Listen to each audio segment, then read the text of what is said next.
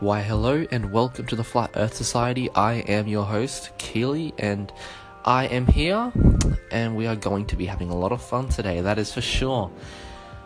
Um, recent news has it that Kyrie Irving, star player of the Boston Celtics, believes that the earth is indeed flat. Uh, certainly, I am uplifted by this news. I am joyed, and hopefully, hopefully, we can get Kyrie on the show.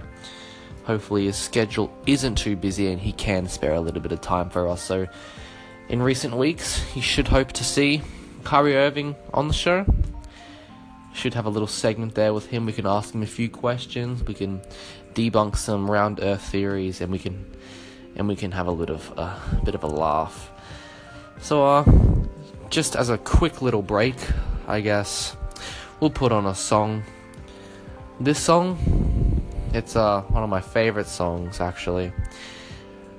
I think it it represents what our society, our group is about here at the Flat Earth Society. It the lyrics, the instruments, everything just represents it perfectly. So,